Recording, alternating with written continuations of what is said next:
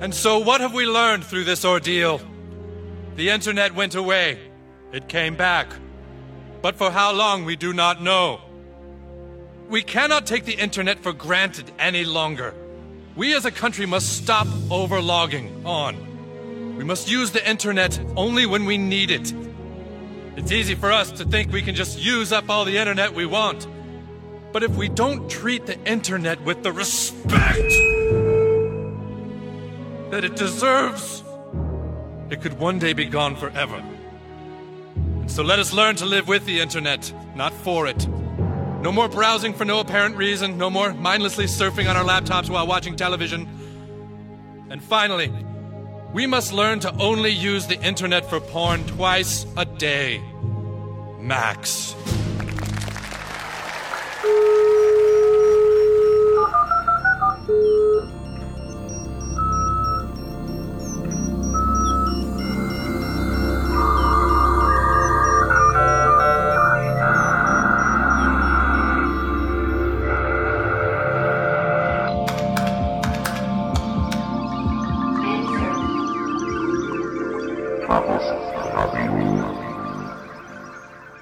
Hallo, hier ist Chaos Radio Express, Ausgabe Nummer 86. Mein Name ist Tim Pritlaff und ich begrüße euch zu einer wiederholten Iteration durch die wundersamen Welten der Technologie und der Gesellschaft. Denn darum geht es hier bei Chaos Radio Express. Und so wird es auch heute nicht anders sein. Äh, und ähm, nach dem Ausritt in die Lüfte in der letzten Ausgabe wo mal wieder was vollkommen anderes diskutiert wurde, geht zurück in die Technologieabteilung und das Thema heute am 24. April 2008 soll sein der Universal Serial Bus, besser bekannt als USB, eine Schnittstelle, die wir alle benutzen jeden Tag. Äh, man mag sie oder man mag sie nicht aber vor allem äh, selten versteht man ihr Wesen vollständig. Und um das mal ein bisschen zu ergründen, habe ich einen brandneuen Gast äh, eingeladen. Brandneu, weil noch nicht bei Chaos Radio Express vertreten bisher. Ich begrüße Daniel, Daniel Mack. Hallo. Hallo. Du äh, bist ein findiger Bastler, finde ich. Äh, du machst ja so einiges. Und ähm, USB ist eigentlich auch nur so eins äh, deiner Themen, aber wann auch immer man mit dir über die Schulter zuschaut, hat es viel mit äh, Elektronik äh, und mit Programmierung zu tun und mit äh, Treiberentwicklung und mit Fernsehen und was du nicht alles noch irgendwie so machst, was auch bei Blinkenlights dabei, bei äh, Arcade in Paris bei dem Projekt. Mhm. Ähm, ja, aber USB ist ja schon so ein äh, Sonderthema äh, bei dir. Du hast vor einigen Jahren mal angefangen, dieses äh, Fernsehgerät äh, zu bauen, stimmt's? Genau, ich habe damals ähm, zusammen mit einem Kumpel ein Gerät entwickelt. Das ist der erste Gerät, das digitales terrestrisches Fernsehen via USB empfangen konnte. Ja, das war das erste. Das erste seiner Art, ja. Es kamen dann viele nach und so, aber wir haben das erste gebaut, das dann so funktioniert hat und das haben wir dann auch produzieren lassen und es wurde dann auch verkauft. Cool. Und das hat aber dann schon äh, USB 2.0 benutzt.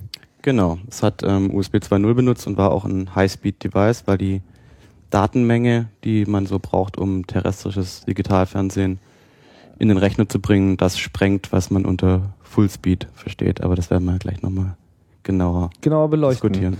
Genau, das hat mich nämlich so ein bisschen auf die Spur gebracht, ähm, das mal ähm, so zu hinterfragen. Vielleicht sollten wir erstmal ein wenig in die, ähm, wenn auch weitgehend bekannte, denke ich, Geschichte abtauchen. USB, eine Geburt von Intel, damals noch, als sie einen besonders schlechten Ruf hatten, als, ja, so Universal Serial Bus sagt es ja schon so ein bisschen aus äh, im Sinne von universell. Das heißt, es soll es sollte eine Schnittstelle geschaffen werden, über die man alles Mögliche anschließen kann. Das ist ihnen, glaube ich, auch äh, soweit gelungen. Ähm, Serial Bus wiederum reflektiert ja jetzt schon so eine technologische Eigenschaft. Also wie, wie muss man denn ein USB-System verstehen? Naja, ähm, also zunächst mal hat es wenig, also die, die erste Beschreibung hat erstmal wenig mit der, mit der Übertragung als serielle Information zu tun, sondern vielmehr damit, dass man bei USB immer einen Host braucht, der sozusagen an der Spitze der Topologie sitzt und ähm, dieser Host dann mit mehreren Clients kommunizieren kann. Aber es ist ganz wichtig zu verstehen, dass es immer ein, eine Entität in diesem Netzwerk gibt, die quasi die Zügel in der Hand hat und viele Geräte, die dann entsprechend ähm, sich danach zu richten haben, was der Host ihnen sagt. Das leitest du aus dem Namen ab? Nein, das habe ich ja nicht gesagt. Ach so, leitest du nicht aus dem Namen Nee, nee, aber du fragtest, wie man sich ein USB-System so vorstellt. Okay, gut. Also mit anderen Worten, es handelt sich um, also man Bass an sich ist ja nun so als technisches Konzept ist erstmal so, na, da hat man da so eine lange Strippe und da hängen sie irgendwie alle dran. So. Mehr sagt das ja eigentlich erstmal nicht aus. Aber das Besondere äh, bei USB oder zumindest eine wichtige Eigenschaft ist, dass, du, dass es jetzt sozusagen einen Chef gibt. Genau. Und der bestimmt, wie es äh, abgeht. Und das ist dann in der Regel der Computer. Ja, das sage ich, ja. Es ist in der Regel ein Computer, der auch einiges an Softwarelogik mitbringen muss, einen sogenannten USB-Stack und ohne den das ganze gesamte System halt auch nicht funktionieren kann. Mhm. Müssen das die anderen Geräte nicht auch tun? Äh, nee, die Idee bei USB ist eigentlich vielmehr die, dass man die Geräte relativ dumm hält. Das heißt, die Geräte ähm, sind einfach zu bauen, auch billig herzustellen und die Logik liegt hauptsächlich eigentlich in, in dem USB-Host, der sich eben kümmern muss um Synchronisation, um wann wer senden darf und all solche Dinge. Das ist sozusagen das Grundprinzip. Mhm, eines der Grundprinzipien. Und ähm, okay, Jetzt kennt man das ja alles. Man hat äh, wie Mäuse und Tastaturen über USB angeschlossen. Der iMac war ja so der erste Rechner, der auf alle anderen Schnittstellen konsequent verzichtet hat seinerzeit, sodass dann ja auf einmal es losging, dass man irgendwie alle möglichen Sachen über USB macht. Mittlerweile gibt es eigentlich fast nichts mehr, was, es, was man nicht anschließen kann. Festplatten. Ähm, wie läuft denn jetzt also wie, wie läuft denn dann die, die, die Kommunikation? Ich meine, wenn es jetzt irgendwie einen Chef gibt, ähm, was, was muss der jetzt tun, um da seine Herde am USB-Bus äh, in den Griff zu kriegen? Naja, zunächst mal muss er natürlich wissen, welche Geräte er überhaupt ähm, quasi an, in seiner Topologie so vorfindet. Mhm. Sprich, ähm, in, in allererster Instanz muss dieses System in der Lage sein, Geräten, die frisch eingesteckt werden, eine ID zu geben. Was sich, das nennt sich Enumeration. Das heißt, am Anfang wenn man ein Gerät einsteigt, ganz gleich, ob es eine Maus, eine Tastatur, eine Festplatte oder sonst was ist, ähm, wird diesem Gerät eine ID vergeben, damit es nachher eindeutig identifizierbar ist am Bus. Das heißt, okay, die, die erhält es erst in dem, das, dem Moment. Genau. Was also ist das, das für eine Zahl? Das ist eine, ich glaube, ich weiß nicht, wie viel Bits sie hat, aber es ist eine, eine Zahl, glaube ich, von 1 bis 0 bis 127.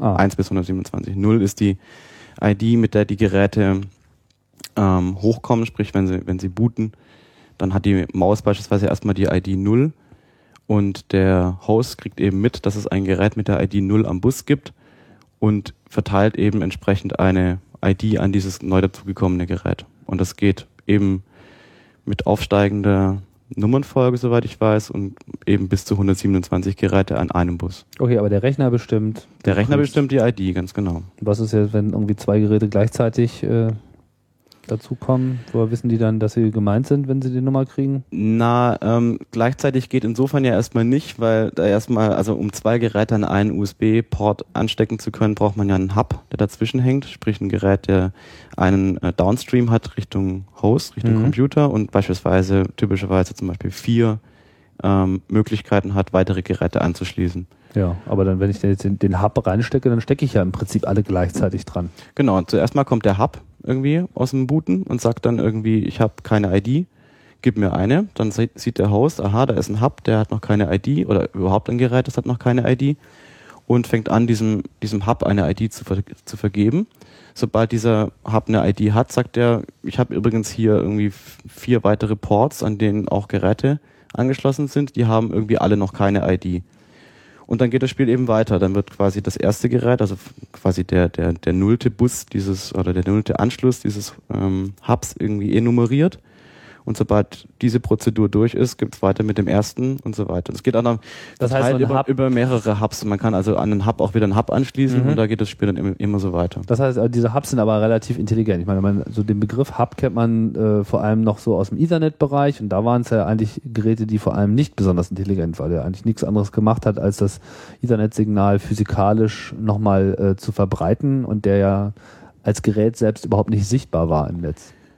Richtig, also die, die Hubs sieht man, das sind sozusagen aktive Komponenten in der Topologie. Das heißt, sie werden die- mitgezählt und die Genau. konsumieren eine ID und Genau, und äh, Mhm. die, die brauchen auch so ein bisschen Logik, das stimmt schon. Vor allem, wenn es dann darum geht, wenn verschiedene ähm, Geschwindigkeiten, also wenn, wenn sich die Geschwindigkeiten der Geräte an einem Hub und so weiter mischen, dann Mhm. ähm, wird es nochmal ein bisschen komplizierter. Aber das machen wir später noch. Okay, dann lassen wir die Hubs erstmal außen vor. Ähm, für das jetzt mal ganz gut, dass wir das einfach mal so durchexistieren. Das heißt, man, man schaltet, äh, man steckt ein Gerät ein. Zack, ich stecke jetzt mal die Maus rein. Dann sagt die Maus, hallo, ich bin die Maus und meine Nummer ist null. Benenne mich. Mhm. Und dann kommt der Rechner und sagt, ich taufe dich auf den Namen Eins 1. am Anfang. Ja. Mhm. Alles ist 1, außer der Null.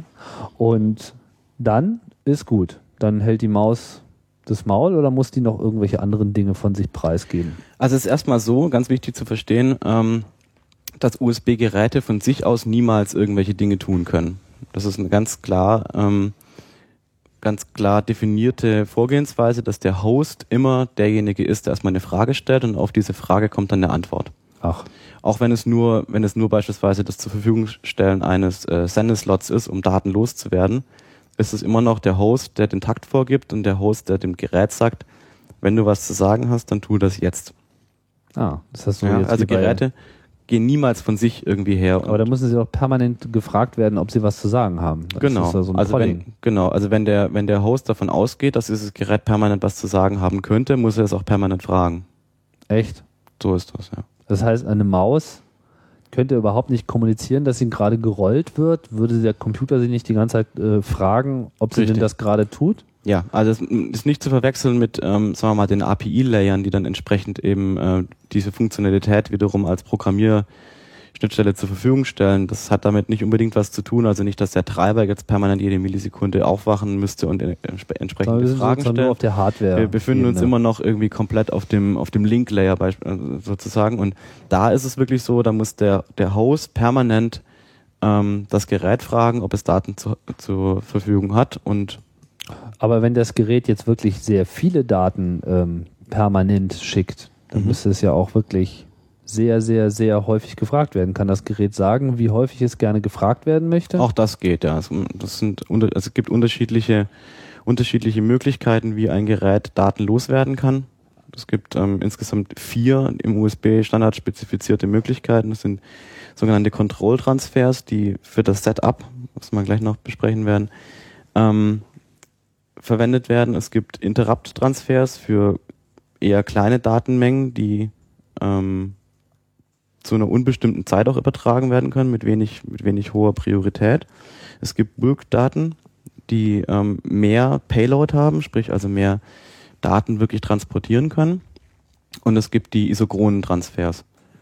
Und all diese, ähm, all diese Transfers müssen aber immer noch vom Host initiiert werden. Und je nachdem, wie man, wie, wie sich ein Gerät eben darstellt, wie er sich anmeldet am, am US-Bus, ähm, wird es dann eben häufiger oder weniger häufig oft gefragt auf bestimmten sogenannten Endpoints. Ah, das heißt, das Gerät gibt sich sozusagen anfangs als äh, ein Gerät ähm, zu erkennen, was einen von diesen vier, das vier Übertragungsmodi, Es gibt vier Übertragungsmodi, ja.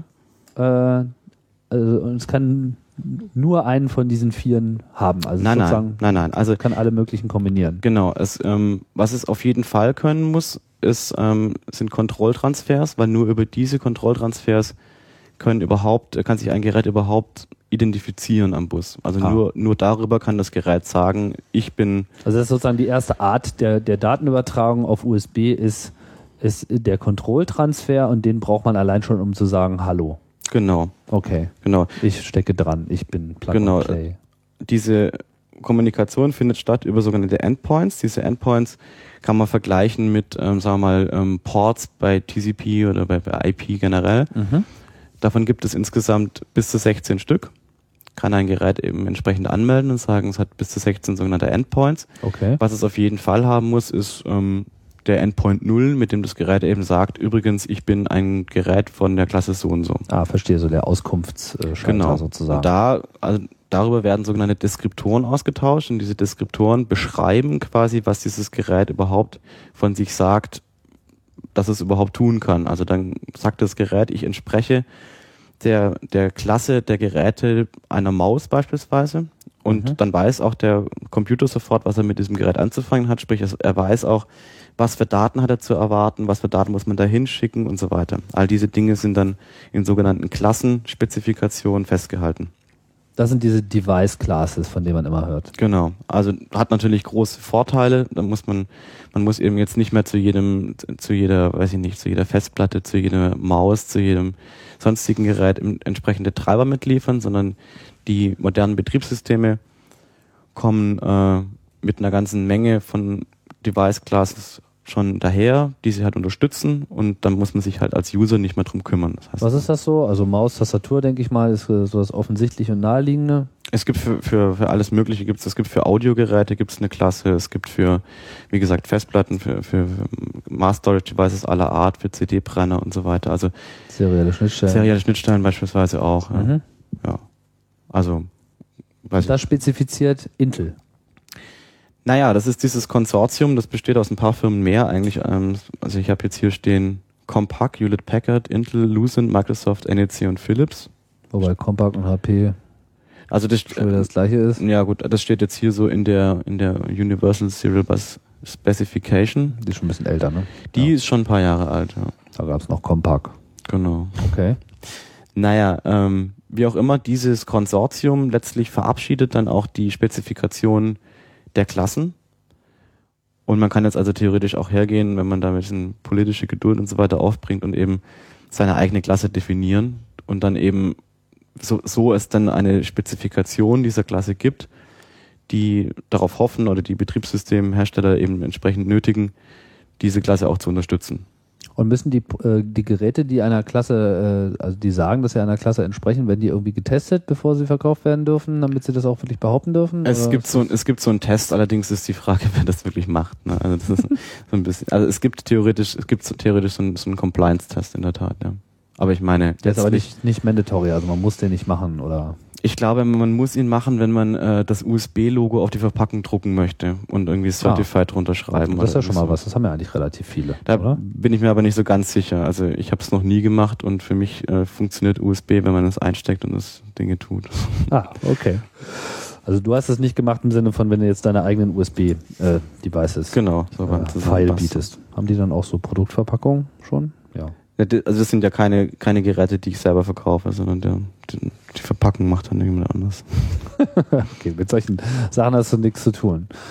Gut, also ähm, nochmal ein bisschen zurückspulen. Also wir haben den USB-Bus, der Computer ist immer der Chef und die Geräte, die rangesteckt werden, die haben zu gehorchen und die dürfen irgendwie nur reden, wenn, wenn ihnen sozusagen das Wort erteilt wird. Genau. Was mich dabei jetzt so ein bisschen verstört ist, äh, gerade jetzt so, also wir hatten ja diese vier Modi, Datenübertragung, also Kontrolltransfer im Sinne von, was heißt denn das? Wie soll man das so sagen? Also Kontrolltransfer, ist es im Sinne von Konfigurationen oder Genau, also man muss sich das so vorstellen, ein Gerät kann auch von sich behaupten, mehrere, mehrere möglich, mögliche Anwendungsarten zu haben. Ja? Mhm. Oder also Dinge, die sich, die sich widersprechen oder auch Dinge, die gleichzeitig möglich sind. Beispielsweise stelle man sich vor eine Computertastatur, die auch noch ein Trackball mit drin hat. So, jetzt gibt es da zwei Klassen letztlich, sprich zwei, zwei Funktionen. Die eine ist eben äh, Tastatur und die andere ist ein, ein Pointer-Device. Und das Gerät sagt dann von sich eben, ich bin ein sogenanntes Composite-Device. Hm. Ähm, ich kann folgende, kann dir folgende Funktionen anbieten. Und all diese Kommunikation mit dem Host, der Host sagt dann, okay, ich hätte gerne diese, diese Konfiguration hier angewählt, dieses Interface hätte ich gerne verwendet, all diese Dinge, um ein Gerät erstmal sozusagen in den Zustand zu konfigurieren, wie man es gerne überhaupt verwenden möchte. Das alles sind sogenannte Kontrolltransfers. Ah, verstehe. Das heißt, der Rechner hätte auch so die Wahl zu sagen, okay, du äh, bietest mir jetzt zwar das, das, das und das, aber das brauchst du jetzt gar nicht alles einzuschalten. Natürlich, er bräuchte ja auch einfach nur seinen eigenen Treiber da nicht gegenzuwerfen und dann gibt's halt irgendwie keine Maus an diesem, an diesem Und dann Gerät. kriegt das Ding auch keine ID. Doch, natürlich, eine, Eine ID. ID kriegt's immer. Eine ID kriegt es, ja, solange es sich äh, speckkonform verhält. Und ich meine, hat das Composite-Device dann eine, Eine ID, ID, genau. für alles? Genau. Ah, okay. Und dann, wie werden dann die einzelnen Sachen noch unterschieden? Das geht dann über diese, Es geht über sogenannte Interfaces. okay. Interfaces innerhalb der USB-Deskriptoren. Das heißt, das Gerät meldet sich an und sagt irgendwie, ich habe hier folgende, folgende Blöcke, die kann ich dir so, kann man sich so vorstellen, so als, als Baumstruktur so aufdröseln. Und in diesen, in diesen Interfaces sind wiederum Informationen kodiert über die Endpoints. Das heißt, das Gerät sagt, ich habe auf Endpoint 1 beispielsweise ähm, Kommunikation zu bieten, die der Klasse der Tastaturgeräte entspricht und auf Endpoint 2 beispielsweise habe ich dann auch noch ein, ein Pointer-Device. Okay. So. Alles klar. Und einfach, um, um diese, diese Funktionen, diese verschiedenen Funktionsblöcke innerhalb eines Geräts auseinanderhalten zu können, gibt es Endpoints. Das heißt, eigentlich kommuniziert man nicht nur mit der ID, sondern mit der ID in Kombination mit einem Endpoint. Richtig. So wie man irgendwie genau. im Computer, im IP-Netzwerk irgendwie die IP-Adresse hat mit dem Port. Genau. Okay. Genau, man spricht einen bestimmten Port auf einer, auf einem. Und es sind also die Endpoints, die letztlich einer Device Class entsprechen. Ja, also die Kommunikation, die über die Endpoints betrieben wird, die letztlich, ja, also das ist dann spezifiziert, was dann quasi über über diese Endpoints genau für ein Protokoll dann letztlich gequatscht. Okay, und dieses ganze Ausgekasper, das geht über dieses Kontrolltransfer-Protokoll. Genau. Verstehe. Das heißt, Deswegen, die anderen drei Modi sind dann für die eigentliche Datenübertragung und für das eigentliche Genau, also man kann geschehen. theoretisch, kann man natürlich auch ähm, die Kontrolltransfers dafür ranziehen. Das ist technisch möglich. Es macht nur nicht besonders viel Sinn und das ist schon ganz sinnvoll so, dass die quasi nur für dieses ganze Low-Level-Setup irgendwie auch zur Verfügung stehen. Mhm. Okay.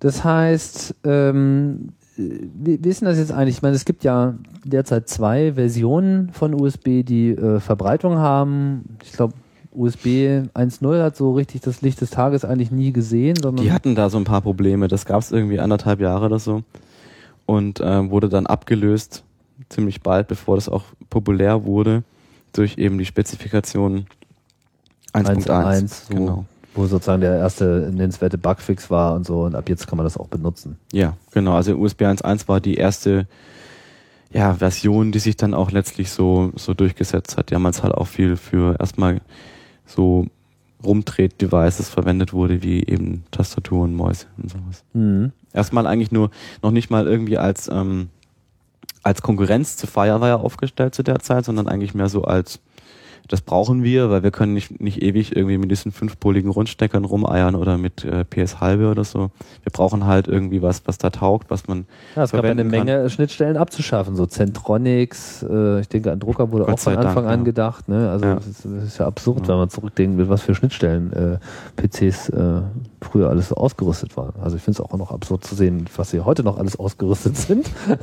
Hat sich ja noch lange nicht unbedingt alles auf USB zurückgezogen. Aber es hat sich auf jeden Fall schon mal verbessert, die Situation. Das kann man schon sagen. Also es ist schon recht äh, universal. Aber meine Frage war, das, was wir jetzt bisher erklärt haben, also diese Host- und Slave-Geschichte und die Art und Weise, wie sich IDs und Endpoints ergeben, das ist bei USB 1.1 und USB 2.0 dasselbe?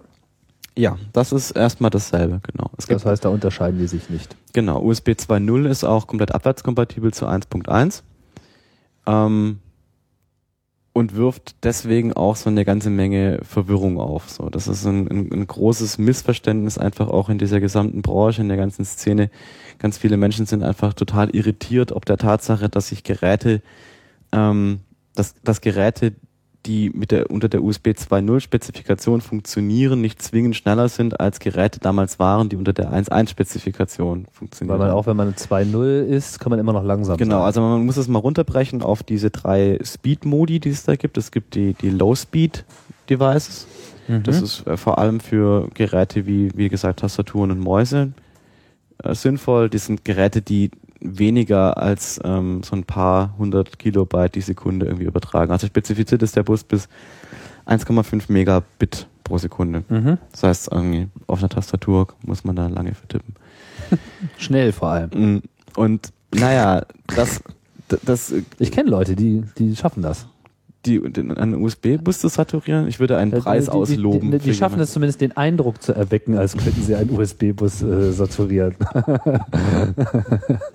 okay, das ist Low Speed. Das ist Low Speed, genau. Und die USB 1.1-Spezifikation. Auch, Mäuse, ja. hm. auch, auch Mäuse sind. Äh, ich denke mir, wenn so eine Maus richtig hoch auflöst. Also ich will jetzt nichts Falsches behaupten. Wenn du eine da hast, dann kann man die mal eben einstecken und nachschauen. Aber soweit ich weiß, irgendwie sind die meisten Mäuse, die so rumgetreten werden. Ich habe gar keine Maus, ich benutze nur Trackpack und das kriege ich jetzt gerade nicht ausgebaut. Ja. Nee, also in der, in, das ist eigentlich schon genau dafür auch. Ah, doch, hier, dieses Device habe ich hier. Ganz tolles. Äh Ja, ich habe es ja schon eingesteckt. ah, du hast es schon eingesteckt. Genau, das ist toll, aber es leuchtet nicht. Ich weiß nicht, ob es jetzt was tut. Es leuchtet wahrscheinlich erst, wenn es seinen Treiber äh, kriegt. Das ist übrigens ein ganz großes äh, Device, das kann man ja gleich mal erwähnen, von 3D Connection, was so eine Unterfirma von Logitech ist. Das nennt sich Space Navigator. Genau, der Space Navigator. Und das so für Leute, die äh, nicht genug von Google Earth kriegen können. Dafür ist es echt super, weil das, das ist quasi so einem. Äh, Das ist ja, wie dieser Knubbel, den man von ThinkPads kennt. Nur, dass er auch noch in Nee, der dritten nee. Dimension funktioniert. ja, nee, also das Ding kann links, rechts, vorne, zurück, hoch, runter und dann kannst du es noch drehen, Mhm. also rotieren und drücken.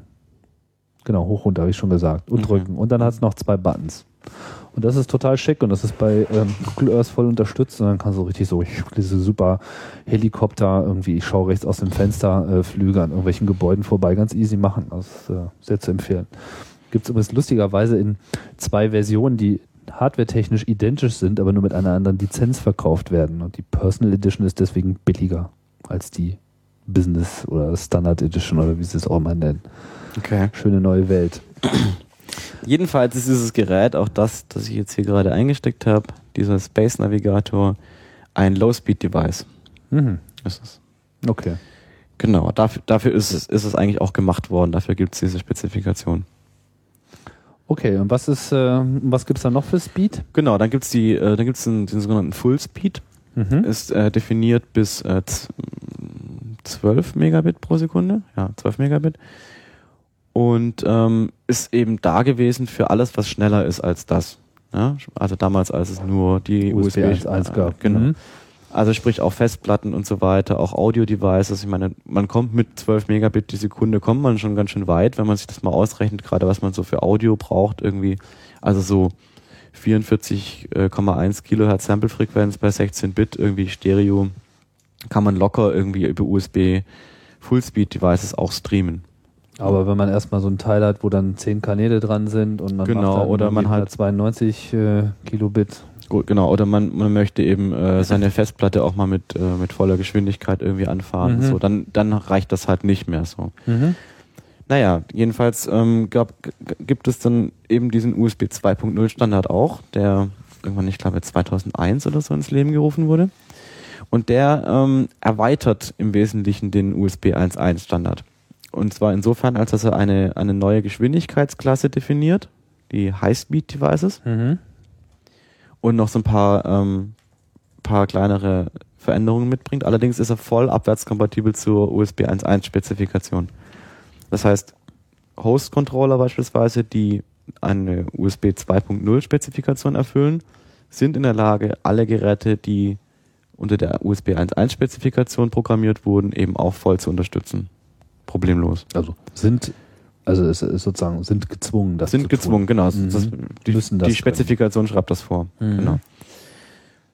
So, und damit haben wir eigentlich auch schon erklärt, warum nicht alle Geräte, die die USB 2.0 Spezifikation erfüllen, automatisch High-Speed sein müssen. Also eine Maus beispielsweise kann durchaus voll compliant zur USB 2.0 Spezifikation sein. Das spricht, spricht man, man guckt sich dieses Gerät an, guckt, wie es sich irgendwie darstellt, schaut sich die Deskriptoren an, spricht mit ihm und so weiter und stellt fest, dieses Gerät verhält sich komplett konform zur USB 2.0 Spezifikation, ist trotzdem ein Low-Speed-Device. Mhm. Was heißt denn, äh, man schaut sich das, äh, also warte mal, Highspeed ist, äh, sind diese 480 Genau, mit Megabit, Highspeed ne? sind dann 480 Megabit. und ähm, ja, was ja heute auch noch so für Festplatten äh, einen relativ weit bringt. So, also ich meine, es geht jetzt auch langsam los, dass äh, das auch nicht ausreicht, aber so für den ähm, Zwischenbedarf, dafür ist es ja eigentlich auch gemacht, so ist es ja eigentlich ganz, ganz brauchbar. Aber jetzt hast du gerade gesagt, es gibt ähm, Deskripturen oder was? Wo kommen die jetzt ins Spiel? Na, also so ein Gerät sich irgendwie am Bus angemeldet hat und das alles erstmal funktioniert hat und irgendwie der, der, der Host-Controller quasi irgendwie glücklich ist mit dem, was das Gerät so von sich gibt, solange es sich nicht komplett irgendwie daneben äh, verhält und halt irgendwie den Bus, also keine Ahnung, elektrisch kaputt macht, ähm, werden gleich in der, in der frühen Init-Phase sozusagen, wann das, wenn das Gerät eingesteckt wurde, auch die Deskriptoren ausgetauscht, die eben Dinge, wie ich vorhin beschrieben habe, von sich geben. Zum Beispiel, ich bin ein Gerät, das kann irgendwie ähm, folgende Funktionen erfüllen. Ah, okay, also das war jetzt sozusagen, der Sammelbegriff für diese ganze Konfiguration mit Endpoints und was Richtig, sie können genau, und die- Device Classes Die und so weiter. Konfiguration der, der entsprechenden Endpoints und so weiter ist enkapsuliert in sogenannten Deskriptoren, die das eben beschreiben. Okay. Und es gibt auch, wer sich dafür interessiert, ähm, unter so gut wie jedem ähm, Betriebssystem gibt es äh, Tools, die das eben auch schön anzeigen. So beispielsweise unter macOS nennt sich das USB Prober.app, kommt mit den Developer Tools mit. Und da sieht man zum Beispiel auch, ist ganz interessant, wenn man auch kein Gerät eingesteckt hat am Rechner, kann man hier sehen, dass ähm, eine ganze Menge los ist. So. Es sind also nicht die sogenannten, nicht nur die sogenannten Root Hubs, sprich die, die Ports selber, die man eben zugänglich hat von außen. Die sind auch schon Entitäten für sich selbst. Die nennt man Root Hubs. Root Hubs, genau. Okay. Äh, sondern es sind auch, also hier auf meinem, auf meinem MacBook ist es zum Beispiel auch der IR-Receiver für, für hier ähm, diese Infrarotempfänger, genau. ist alles halt irgendwie oder, oder hier die, Bluetooth. ähm, die Bluetooth-Geschichte oder das Trackpad selber. Die Kamera. Genau, es sind alles ähm, Geräte, die intern schon an, am USB hängen. Mhm. Ah, ah, jetzt sehe ich das hier auch gerade. Sehr schick. Ah, wo ist denn meine Maus? Ah, da. Internal Keyboard Trackpad. Ah, das ist so ein Composite Device, wie du es gesagt hast. Genau, das haben sie Ah, dann quasi fein. intern schon mal zusammengefasst.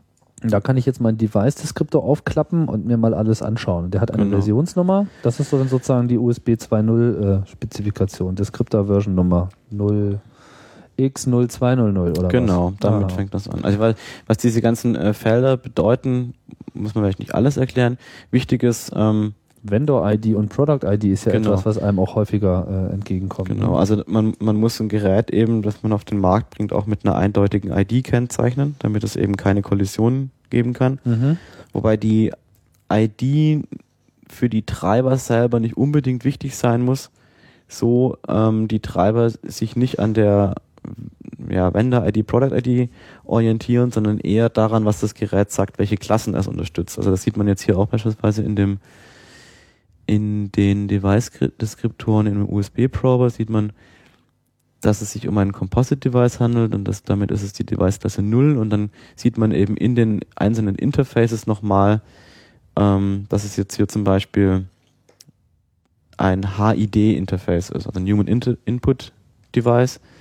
Und als solches kann es eben bestimmte Dinge wie, weiß ich nicht, relative und absolute Achsen und so weiter von sich geben. Mhm. Und das wird eben wiederum implementiert von, ähm, von Geräten wie Mäusen oder so. Oder Okay. von dem hier auch, ja, dieses. Verstehe. Space also jedes, jedes Device hat dann nochmal irgendwie mehrere Interfaces. Die meisten haben nur eins, nehme ich mal an. Und dieses hat halt hier mehrere, Genau. weil da ein Composite Device ist. Ah ja, okay, da kann man ja eine Menge Dreiecke aufklappen, das äh, bringt uns jetzt hier irgendwie komplett durcheinander. Aber wer, wer vergibt denn diese Vendor-IDs und bist du der Meinung, dass 64.000 äh, ausreichen werden irgendwie? Das ist ja hier nur so ein 16-Bit-String. Das ist richtig, ja. Also Vendor ID und Product ID sind jeweils- 65.536, bevor jetzt irgendwie die spitzfindigen Kommentatoren äh, uns äh, äh, korrigieren. Wird das reichen? ähm, Wird es nicht mehr als 65.000 USB? Äh, geben, ja, das ist die Frage. Also ich meine, ich glaube, momentan ist die Zahl noch nicht an der Grenze, aber es könnte schon mal zum Problem werden irgendwann. Klingt nicht sehr viel für mich. Ja, also man, man muss auch Geld dafür bezahlen, dass man so eine ID bekommt. Ich meine, es interessiert sich letztlich, wenn man jetzt selber was bastelt oder sowas, kann man da auch irgendwas reinschreiben, das ist total egal. Solange man halt entsprechend, ähm, weiß ich nicht, seinem Treiber auch dieselbe ID mitteilt. Ähm, aber wenn man das Gerät eben verkaufen möchte, muss man entsprechende, muss man entsprechende ID, also sich quasi den Nummernblock kaufen, indem man sich eine Vendor-ID reserviert. Und dann macht man sich da seine Product-ID rein und das ist dann das, woran der Treiber erkennt, äh, das ist jetzt einfach mal das Device und dafür muss ich jetzt irgendwie die und die Software äh, Das ist die. Frage. Also der Treiber muss sich nicht unbedingt daran orientieren, ähm, wie die Vendor-ID und Product-ID aussieht, sondern ein Treiber kann beispielsweise auch hergehen, also zumindest unter, unter macOS und unter Linux ist es ähnlich, ähm, und, Und kann eben sagen, ich unterstütze erstmal alle Geräte, die der Device-Klasse HID entsprechen. Ah, okay. So, und wann immer sich ein Gerät eben mit genau dieser Device-Klasse anmeldet, geht der, geht der Host-Controller Stack, also die Software, die dann entsprechend auf dem Computer läuft, eben her, ruft diesen Treiber auf und sagt, hier hast du ein Gerät, das meint irgendwie HID sprechen zu können. Quatsch doch mal mit dem, mal gucken, was er so sagt. Ah, wie weit kommen wir denn mit HID? Also HID heißt Human Interface Genau. Device. Ähm, aber die sind ja nicht, ich meine, das ist ja aber so, sowohl eine Tastatur als auch eine. Ist auch, ist Eine auch Maus. letztlich das, die, die gleiche Klasse, in der Tat. Ah. Ja. Das heißt, der Treiber kann. Also das wird dann nochmal genauer spezifiziert. Erstmal heißt es, ich bin ein Human Interface Device und dann wird über diese Deskriptoren eben werden noch weitere Informationen gegeben, wie beispielsweise ich habe hier einen Endpoint, auf dem kommen Key Events und ich habe hier einen Endpoint, auf dem kommen irgendwie äh, relative und absolute Achsen. Also Mhm. wie das ganz genau funktioniert, möchte ich jetzt gerade gar nicht groß behaupten, weil ich noch nie ein, ein HID-Interface wirklich selber implementiert habe, aber ja. Was für eine Device-Class hatte denn dein DVB-T-Receiver? Naja, ähm, da hatten wir das große Problem, dass es dafür keine Device-Klasse gibt. Es gibt keine, äh, keine äh, passende Streaming-Klasse dafür. Und ähm, deswegen haben wir in den Deskriptoren damals gesagt, wir ähm, sind komplett proprietär und brauchen einen Treiber, der sich für uns interessiert. Das heißt, keiner der entsprechenden Class-Treiber versucht auch noch mit uns zu quatschen, weil wir sagen von Anfang an, versucht's gar nicht, wir, wir brauchen unseren Was eigenen ist das Treiber. dann? Device-Class FFFF oder was? Genau. Ah ja, okay. Und-. Und damit teilt man das eben mit und dann muss man eben die Treiberimplementierung selber übernehmen, muss sich nach der Vendor- und Product-ID des Geräts richten, sprich äh, entsprechend gucken, ist es überhaupt angeschlossen? Und welche Version ist es? Genau, oder eben, keine Ahnung, aufgerufen werden, wenn es dann angeschlossen wird. Wobei eine Version ist ja auch nochmal äh, separat. Ne? Also man kann dieselbe man- Product-ID verwenden und dann immer noch eine andere Version äh, für das Gerät äh, mitgeben, damit man die auch noch erscheinen. Also es gibt hier eine Device-Version-Number. Genau, die gibt's ist, auch noch. äh, die kann man befüllen, muss es aber nicht unbedingt. Ja, sonst läuft man ja dann auch irgendwie mit seinen Product-IDs 0, nichts aus, wenn man dann jede Version nochmal unterscheiden möchte. nee, die Version unterscheidet man dann nicht, genau. Ähm, naja. Also was es auch gibt, irgendwie, wo wir schon dabei sind hier bei diesen äh, Device-Deskriptoren, die haben auch einen Verweis auf, ähm, auf einen String. Dieses String ist dann weiter unten in den Deskriptoren definiert und enthält eben beispielsweise solche Dinge wie den Namen des Herstellers, den Namen des Gerätes und so weiter. sodass halt auch ein, ein OS, selbst wenn es nichts mit einem Device anfangen kann, zumindest so ein human verständliche Genau, das kann äh, man mal Darstellung sagen. machen kann. Hier ist irgendwie Apple Computer und hat ein Keyboard und vielleicht weißt du ja, was damit anzufangen. Genau. Oder um halt überhaupt irgendeine Rückmeldung geben zu können dem User, dass das Gerät angeschlossen wurde. Mhm. Außer irgendwelche Zahlen auszuspucken. Genau.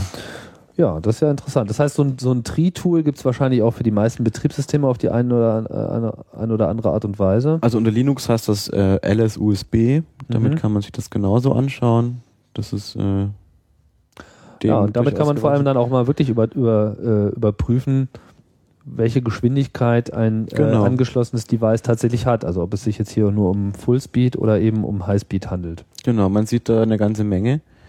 Der ähm, USB-Prober interpretiert auch eine ganze Menge. Das heißt, wenn man da einen ähm, Interface einstöpselt, das beispielsweise mal wieder ein, ein HID-Interface ist, dann sieht man da direkt auch irgendwie mehr oder weniger im Klartext, was diese Beschreibungen, die da im, letztlich dann auch nur in Form von Zahlen in den Deskriptoren stehen, was die so bedeuten. Steht dann in Klammern noch dahinter.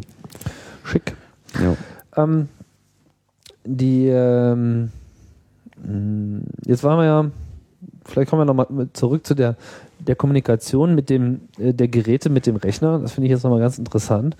Äh, wir hatten ja gesagt, es gibt vier verschiedene äh, Kommunikationsmodi. Kontrolltransfer haben wir jetzt irgendwie ausführlich dargestellt. Da wird halt alles ausgehandelt. Wer bin ich eigentlich? Äh, welche ID habe ich? Was für Endpoints haben die? Was haben die für Geschwindigkeiten und so Mhm. weiter? Product IDs haben wir jetzt alles durchgemuckelt. Das heißt, der Rechner hat da jetzt eine relativ klare Vorstellung davon, was da ist. Und dann blickt er vor allem auf diese Endpoints und weiß, wie schnell er mit denen äh, kommunizieren muss. Und vor allem weiß er, auf welche Art und Weise er mit ihnen kommunizieren muss. Weil, wenn ich das richtig gesehen habe, definieren die Endpoints jetzt auch, wie man sozusagen dort Daten überträgt. Naja, also die Endpoints, wie gesagt, ähm, geben eben an, welcher Art sie sind. Ja, also einer von diesen vier Arten. Man könnte theoretisch auch nochmal, ich glaube, ich glaube nicht, dass die, dass die äh, Spezifikation das verbietet, weiß ich jetzt aber nicht ganz genau. Man könnte theoretisch also zum Beispiel auch mittendrin irgendwie als Endpoint 4 oder so nochmal einen Kontroll-Endpoint anmelden. So könnte man Mhm. eben tun. Endpoint 0, wie gesagt, muss es geben, ist immer da und ist eben für diese ganze Low-Level-Geschichte. Genau, und des Weiteren geben äh, die Endpoints dann noch an, wie schnell sie Daten übertragen wollen, sprich ähm, welches Polling-Intervall sie vorschlagen. Ah, also wie, wie häufig nachgefragt werden soll. Weil ich fand genau. ja schon genau. ganz lustig, dass es sozusagen einen Modus gibt, der Interrupt heißt, aber tatsächlich kann das Gerät ja den Host gar nicht interrupten. Richtig. Ja, ist so. Das ist wirklich so, als äh, ob jemand die ganze Zeit die Tür aufmacht und fragt, ob man ihn überraschen möchte. Ja, so in etwa. Sehr überraschend. Ja. ist denn das sinnvoll? Ich meine, macht dieses Design irgendwie Sinn? Ist das jetzt für irgendwas besonders gut? Na, ähm, also ich meine, wie gesagt, die, der große Vorteil liegt meines Erachtens darin, dass die Geräte selber sich irgendwie nicht groß um, keine Ahnung, Buskollisionen oder sowas kümmern müssen. Die müssen nicht permanent überwachen, kann ich jetzt eigentlich theoretisch senden oder ist es jetzt gerade irgendwie eher schwierig und so, sondern die warten halt darauf, aufgerufen zu werden und verhalten sich dann eben sehr dumm. Ja? Also die geben dann eben Daten, geben dann eben Daten her, wenn sie welche herzugeben haben und empfangen welche, wenn sie welche mitgeteilt kriegen und können dann im Wesentlichen auch nur noch sagen, ähm, will ich oder will ich nicht. Also nehme ich an oder, oder geh weg. So.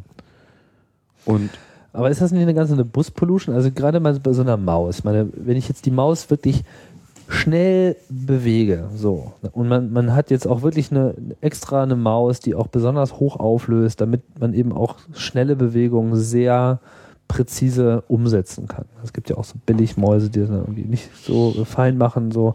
Das heißt, die wirft ja dann relativ viel Daten äh, ab. So. Und damit jetzt eben dieses schnelle Übertragen auch geht, muss ja die Maus dem Rechner dann sagen, bitte frag mich sehr, sehr, sehr häufig, ob ich eine Information für dich habe.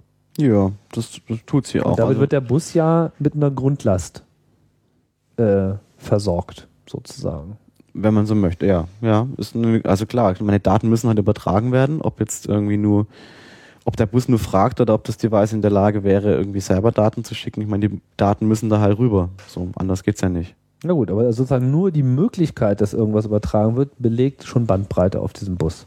Sehr wenig. Also es ist quasi ein, ein Read-Request, wenn man so möchte. Das heißt, der Host fragt an und das Gerät antwortet äh, mit einem NAC, sprich, äh, ich habe keine Daten für dich, ähm, frag das nächste Mal wieder an. Das und das, äh, werden da jetzt richtig komplexe Daten übertragen oder ist das irgendwie nur eine Leitung an aus?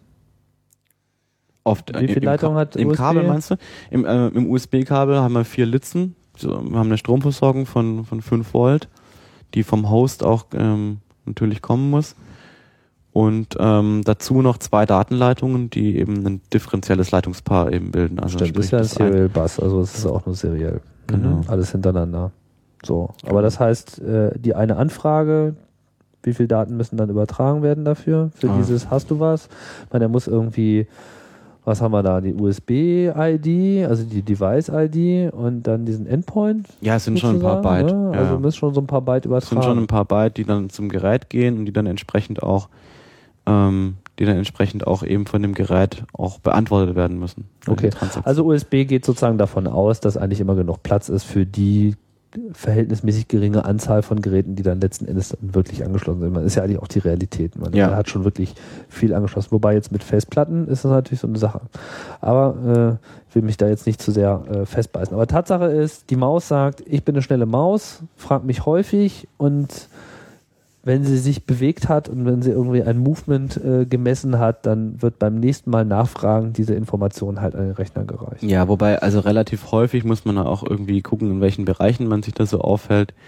Also sagen wir mal, so ein Polling-Intervall von 20 Millisekunden oder sowas ist so ein, so ein Bereich, den merkt man nicht, wenn man, wenn man in so, keine Ahnung, eine Maus in der Hand hat und sie durch die Gegend bewegt. Das mhm. ist irgendwie, also das, das ist schon in Ordnung.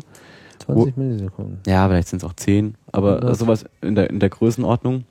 Mhm. Wohingegen der USB-Bus deutlich öfter irgendwie am Start ist. Also mhm. in der Spezifikation 2.0 sind es insgesamt 8000 mögliche Pakete, die da über den Bus rauschen pro Sekunde.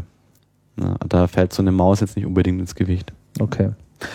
Ähm, das heißt, die Maus benutzt jetzt diesen Interrupt-Übertragungsmodus? In der Regel tun, ja, in der Regel tun sie das über, über die sogenannten Interrupt-Transfers. Genau. Das ist auch das, was die meisten benutzen. Die meisten Mäuse? Die meisten USB-Devices?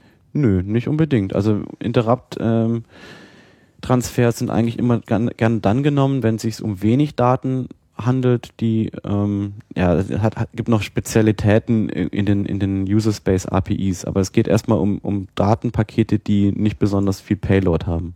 Mhm. Ja. Für alles andere gibt es dann eben die sogenannten Bulk-Transfers, die sich, ähm, also genauso wie die isochronen Transfers sind die dafür da, viele Daten zu übertragen, haben allerdings einen entscheidenden Unterschied. Der lässt sich am ehesten erklären, wenn man TCP mit UDP im äh, IP-Bereich vergleicht. Das heißt, äh, die Bulk-Pakete sind Pakete, die unter Garantie auch ankommen. Sprich, da gibt es eine, eine Checksumme drüber.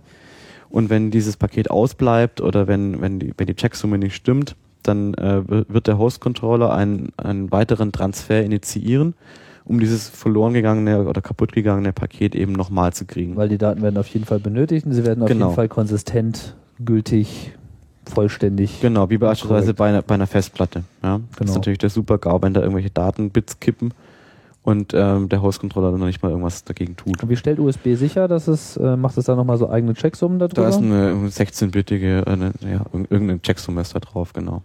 Okay, das heißt, eine, eine Platte liefert ihre Daten per Bulk aus, aber macht, macht sie dann alle auch alles über Bulk oder sind das dann wirklich nur Naja, viel mehr als Datenanfragen? Daten liefern muss sie ja nicht. Ne? Im Wesentlichen geht es ja darum, dass der Host-Controller eben bestimmte Sektoren der Festplatte liest und andere schreibt und das sind eben, Aber es gibt ja auch noch so spezielle Anfragen an die Platten.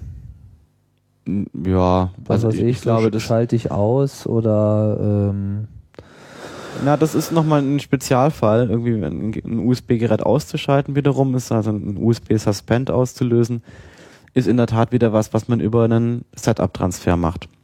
Sprich, Mhm. ähm, über, über einen Kontroll-Endpoint, weil das jedes Gerät in, theoretisch ja äh, auch in der Lage zu sein muss, das zu tun. ah, okay. Ja, wenn du den Rechner zuklappst oder sowas, willst du halt auch, dass deine Geräte aufhören, Strom zu verbrauchen und all Klar. solche Dinge.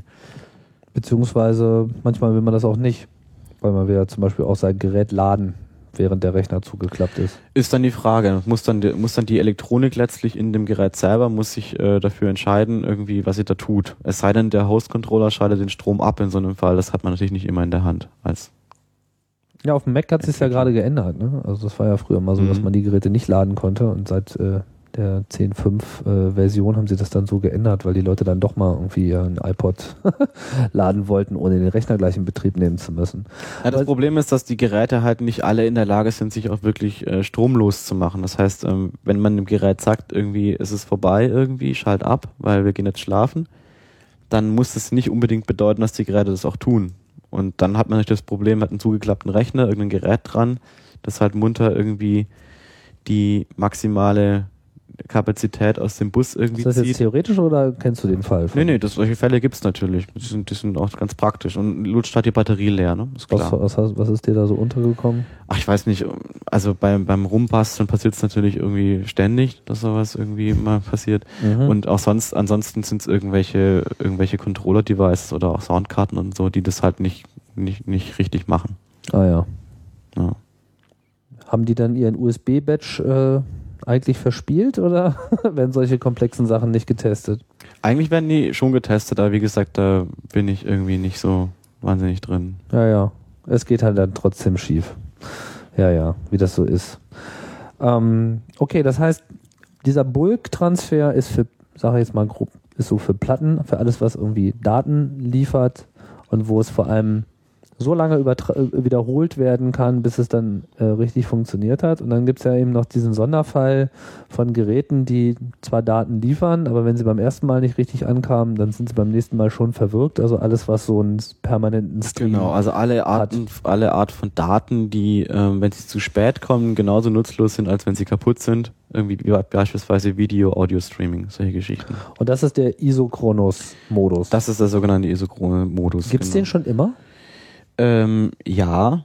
So, da- Also das ja. war auch alles schon Bestandteil von USB 1.1. Genau, ja. Also er wurde jetzt erst richtig sinnvoll irgendwie mit USB 2.0 und der Möglichkeit auch wirklich viele Daten zu versenden, aber ähm, es hat ihn auch in der 1.1-Spezifikation schon gegeben. Ja. Und das ist dann zum Beispiel sowas wie Musik. Das sind zum Beispiel Audiogeräte, ja, die gerne, gerne isochron streamen. Weil ich meine, klar, ist natürlich doof, wenn es ein, wenn es einen Aussetzer gibt oder ein paar Bits kippen und solche Dinge. Das ist natürlich, man hört es dann eben als Knacksen oder so, aber was will man machen? Also der, der Wandler in den Geräten irgendwie hört auch nicht auf, irgendwie Daten zu schicken. Die Zeit bleibt ja nicht stehen und deswegen hat man auch keine andere Möglichkeit, als halt damit zu leben und das nächste Paket entgegenzunehmen. Mhm. Ein Radio halt. Genau. Eine Besonderheit von den isochronen Transfers ist noch, ähm, dass die, naja, die Deskriptoren sagen, die Deskriptoren geben an, so, das ist ein isochroner Endpoint. Der äh, möchte so und so viele, so, so und so große Datenpakete haben, so sagen wir mal 512 Byte in jedem Paket. Und der möchte außerdem jede Millisekunde gefragt werden. Aus Ja, der diesen muss ja auch mal Informationen. gefragt werden. Okay. Mhm. Genau, der muss auch gefragt werden, Ja. natürlich. Diese Information ähm, nimmt der Host-Controller und reserviert auf dem Bus eine entsprechende Bandbreite exklusiv für dieses Gerät. Das sagt also, in, in, im, einhergehend damit, dass er dieses Interface quasi anwählt, das sagt, ich, ich aktiviere dein Interface, ähm, das jetzt zum Musikstreamen irgendwie gut ist.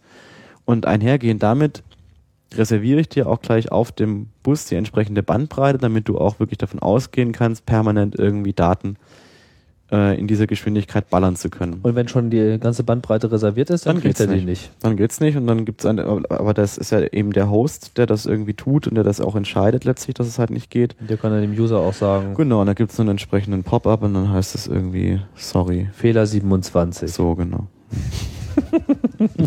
damit es auch benutzerfreundlich ausgeführt wird. Aha. Das heißt, Kontrolltransfer für die ganze Konfiguration, Interrupt so für das, äh, für die ganzen kleinen Standard-USB-Geräte, wie man sie so kennt, Bulk vor allem für sowas wie Festplatten, was irgendwie also Daten in großen Mengen und vor allem reliable bietet und Isochronos für was äh, gegebenenfalls auch viele Daten liefert, aber nicht unbedingt, aber vor allem in konstanter Zeitscheibe. Genau. So. Mhm. Und der Bus stellt sicher, dass diese Zeit auch da ist und äh, es kann jetzt nicht sein, dass wenn das Ding einmal akzeptiert worden ist, dass es dann irgendwann wieder äh, runtergeschmissen wird, weil dann hat es einfach diesen Kanal sozusagen. Naja, also da muss, müsste ja schon passieren, dass ein anderes Gerät sich entsprechend anmeldet und ähm, dann würde es sich ja eher in dem Moment irgendwie zeigen, dass die Busbandbreite nicht ausreicht und dann würde das andere Gerät halt irgendwie, das kommt dann einfach zu spät. Ja. Ja gut, ich meine, die Rechner haben ja heutzutage auch mindestens so zwei, drei Busse eigentlich, oder? Ja, Ja, also so was ich, diese Rechner hat äh, zwei nur, leider. Genau. Das MacBook Air hat einen, Ein. zumindest einen nach außen geführten. Intern äh, sieht das ja dann auch nochmal anders aus.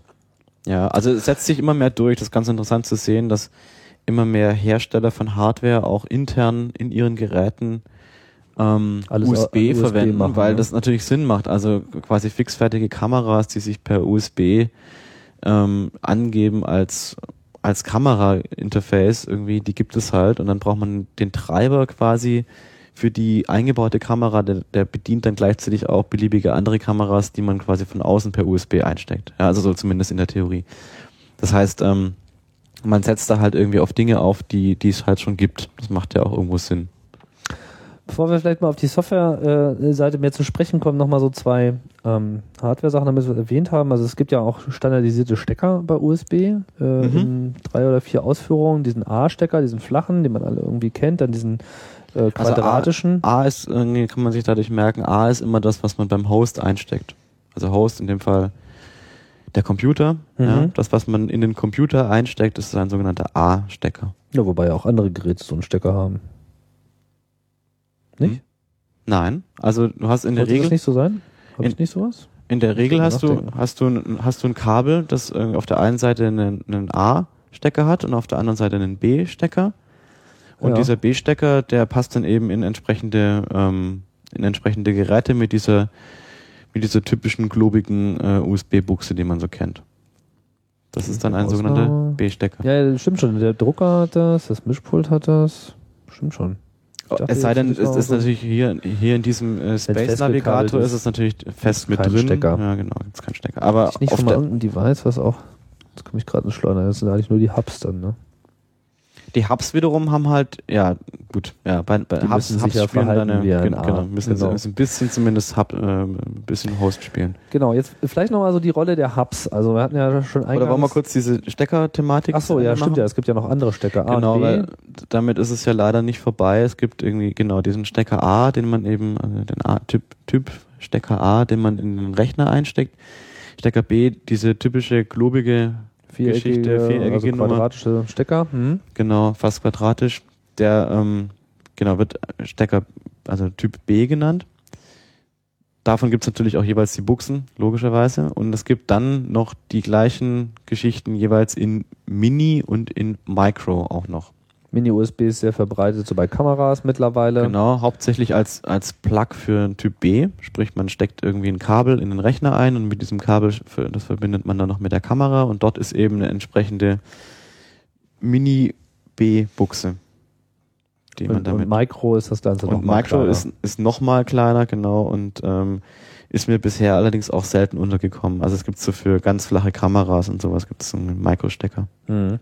Aber die sind vom Pinout alle identisch. Die haben Strom alles identisch. Also bei Firewire gibt es ja auch zwei Stecker, aber die haben ja dann auch eine unterschiedliche Pinzahl mit und ohne Strom. Genau, also Strom ist erstmal das gleiche. Mhm. Ähm, Daten im, im Prinzip auch. Es gibt bei den Mini- und Micro-Buchsen gibt es noch einen äh, Sonderfall, der sich irgendwie, der mit USB on the go zu tun hat. So eine, so eine Aufweichung des Standards, die dahingehend, die dahin abzielt, dass Geräte sich untereinander verbinden können. Also beispielsweise zwei Mobiltelefone sich, äh, sich, sich gegenseitig äh, sehen können, obwohl sie eigentlich beide ja nicht so richtig vollwertige USB-Hosts Weil sie ja sind, beide eigentlich zu schweigen haben, bis der Genau. Chef äh, sie fragt. Genau, also das, das, das, das ist ein, ein sehr spezieller Fall letztlich irgendwie, der ähm, erfordert, dass die Geräte mitgeteilt kriegen, ob sie sich als Host oder als Device zu verhalten haben. Und aus diesem Grund gibt es an den, an den On-the-Go-Geräten einen fünften Pin in dem USB-Stecker, der entweder mit Ground verbunden ist oder eben nicht. So. Und äh, die Geräte entsprechend konfiguriert. ah. Ich weiß jetzt gerade nicht, wie rum es genau ist. Ich glaube, wenn das Ding auf Ground liegt, dann verhält sich das Gerät als äh, Host.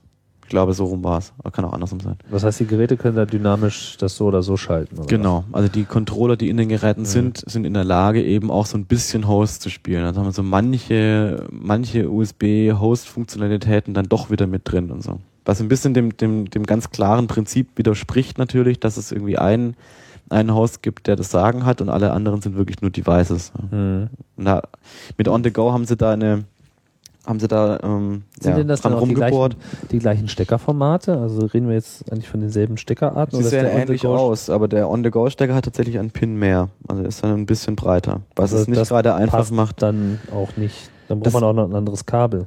Ich glaube, es passt auch nicht. Nee, ja, man Braucht braucht ja auch noch ein Kabel. fünftes, Genau. fünfte Leitung und noch ein Genau. Kabel. Ja, beziehungsweise man braucht sie nicht im Kabel, sondern man, man erdet das direkt im Stecker. Ja, also Mhm. im Stecker selber ist dann dieser fünfte, dieser Kodierungspin entsprechend verbunden mit, mit Ground oder eben nicht. Und Klingt dadurch, ja nicht so, als ob es viel Zukunft hätte. na, das On the Go, ich bin mir da auch, äh, ich bin mir da auch unsicher. Ich meine, klar, von, von der Anwendersicht ist es natürlich super. Man hat irgendwie ähm, zwei Mobiltelefone und kann sich einfach eine, Strippe zwischenziehen. Gut, aber die haben dann auch sowieso Bluetooth. Oder haben sie egal, eig- eigentlich, ähm, vielleicht ist es auch nicht so sinnvoll. Ich weiß es nicht. Hm. Ich habe es nicht erfunden. Okay, wir sind nicht schuld, aber wir reden darüber.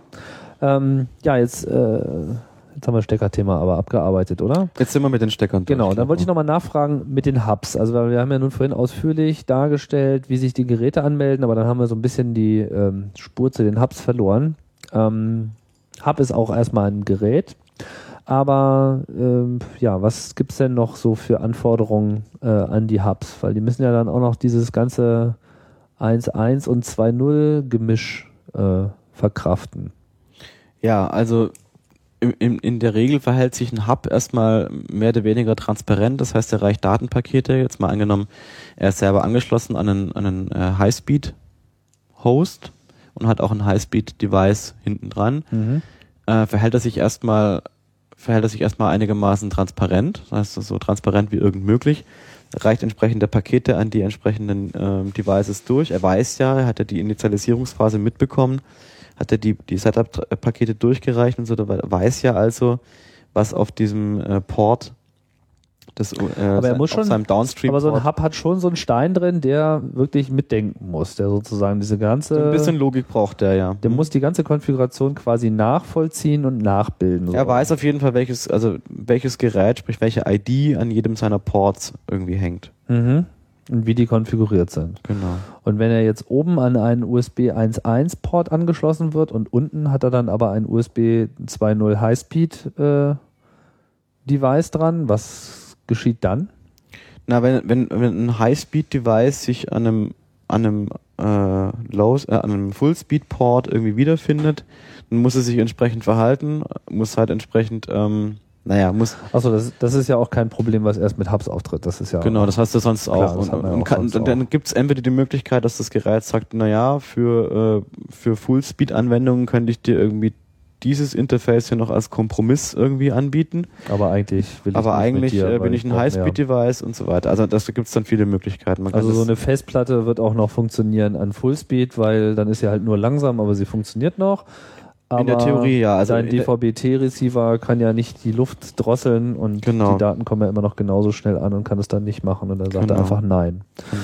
Okay, das heißt eigentlich müssen die Hubs nur die ganze Konfiguration nachvollziehen oder gibt es da noch irgendwie? Na, also der Fall an, der, der andere Fall ist eigentlich interessanter, wenn es sozusagen, ähm, wenn der Hub an einem ähm, High-Speed-Host angeschlossen ist mhm.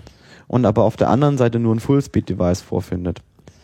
Dann äh, gibt es hat der Hub insofern ein Problem, als dass das Bus-Timing nicht mehr passt. Das heißt, er kriegt äh, die Transaktionen, die er da übertragen muss, weil, also letztlich kann man es runterbrechen auf wie lange ist, wie lange so, ist eigentlich ein einzelnes Bit auf dem, auf dem Bus, wie lange darf das brauchen? Achso, weil der ja. Host ja immer sagt, jetzt darfst du und. Ja, und vor allem auch die Geschwindigkeit, mit der, mit der die Bits wirklich rumtoggeln auf dem Bus. Ah, die ist halt okay. halt bei USB, ich meine, äh, bei USB 2.0 entsprechend ähm, verkürzt worden, um halt diese höhere Bandbreite hinzukriegen. Das sind ja immerhin 40 mal schneller. Das heißt, letztlich haben sie so in etwa auch die Zeit, die ein Bit auf dem Bus lang sein darf, halt auch auf ein Vierzigstel reduziert. Mhm. Was natürlich den, das Full-Speed-Device vor das Problem stellt, dass es nichts mehr versteht, weil die Bits viel zu schnell sind. Ja. Mhm. Und wie löst man das? Gelöst ist das mit sogenannten Split Transactions. Die werden ähm, verwendet also die werden vom Host gesendet an äh, den Hub und da wird gesagt, pass auf, hier an deinem Port so und so, da hast du ja so ein uraltes äh, Fullspeed-Device hängen. Ich schicke dir jetzt mal hier irgendwie enkapsuliert in einem, in einem USB 2.0 Highspeed-Paket, schicke ich dir mal, was du diesem, diesem anderen Gerät da irgendwie mitteilen solltest. Und äh, ich melde mich dann gleich wieder, wenn das durch ist. Und, und dann, dann daraufhin geht der, geht der Hub irgendwie her, spricht äh, Fullspeed USB. Langsam. Langsam, dass es auch irgendwie versteht. Das ist so ein bisschen Gerät. wie Deutsche Welle, äh, Deutsche Welle Radio äh, Podcast für Ausländer. So. Langsam gesprochene Nachrichten. da wirst du auch wahnsinnig dabei. Das ist so. Bundeskanzlerin Merkel hat anlässlich ist zum Deutschland. einer ist zum Deutschland, aber ich habe mal versucht eine Weile zuzuhören du wirst wahnsinnig dabei. das ist ganz schlimm. aber für Ausländer ist super. Okay, aber so macht so, das jetzt der Hub. So ist der Hub im, im Wesentlichen auch äh, unterwegs, genau. Das heißt, der, der spricht dann langsam und deutlich irgendwie mit diesem äh, Fullspeed-Device und wenn der dann fertig, und, und ist, fertig ist, dann kommt, der Host kommt vorbei. Der Host zurück an den Seid ihr endlich fertig? Genau. Das hat ja gedauert. Und dann kriegt der quasi enkapsuliert in, oh. in einem Highspeed-Paket das, was der, was der Host mit dem langsamen Gerät abgequatscht hat, zurück. Tricky. So, das, ja, das nennt sich Split Transaction und dafür wird es dann verwendet. Hm. USB ist ja eigentlich auch so ein bisschen der, der moderne Zigarettenanzünder, weil man kann es ja super verwenden zum Laden von allem Möglichen, weil da kommt ja Strom. Mm, ja. Hattest du da nicht mal so ein Problem mit der Stromversorgung? Na, mit der Stromversorgung gibt es eigentlich ständig Probleme. Erstens ist die Spezifikation an der Stelle nicht ausreichend. Also die USB-Spezifikation sieht vor, dass äh, ein, ein USB-Port von einem Host zur Verfügung gestellt bis zu 500 Milliampere bei 5 Volt liefern muss. Mhm. Das sind in der Theorie also zweieinhalb Watt, was erstmal irgendwie nicht so wahnsinnig äh, wenig klingt, aber in der, in der Praxis dann doch irgendwann wird, wenn man halt ein Gerät hat, das entsprechend, keine Ahnung, ähm, mehr als zwei, drei Audiowandler und so weiter hat und auch ein paar Audio-Endstufen oder so, dann kommt man da recht schnell an die Grenzen.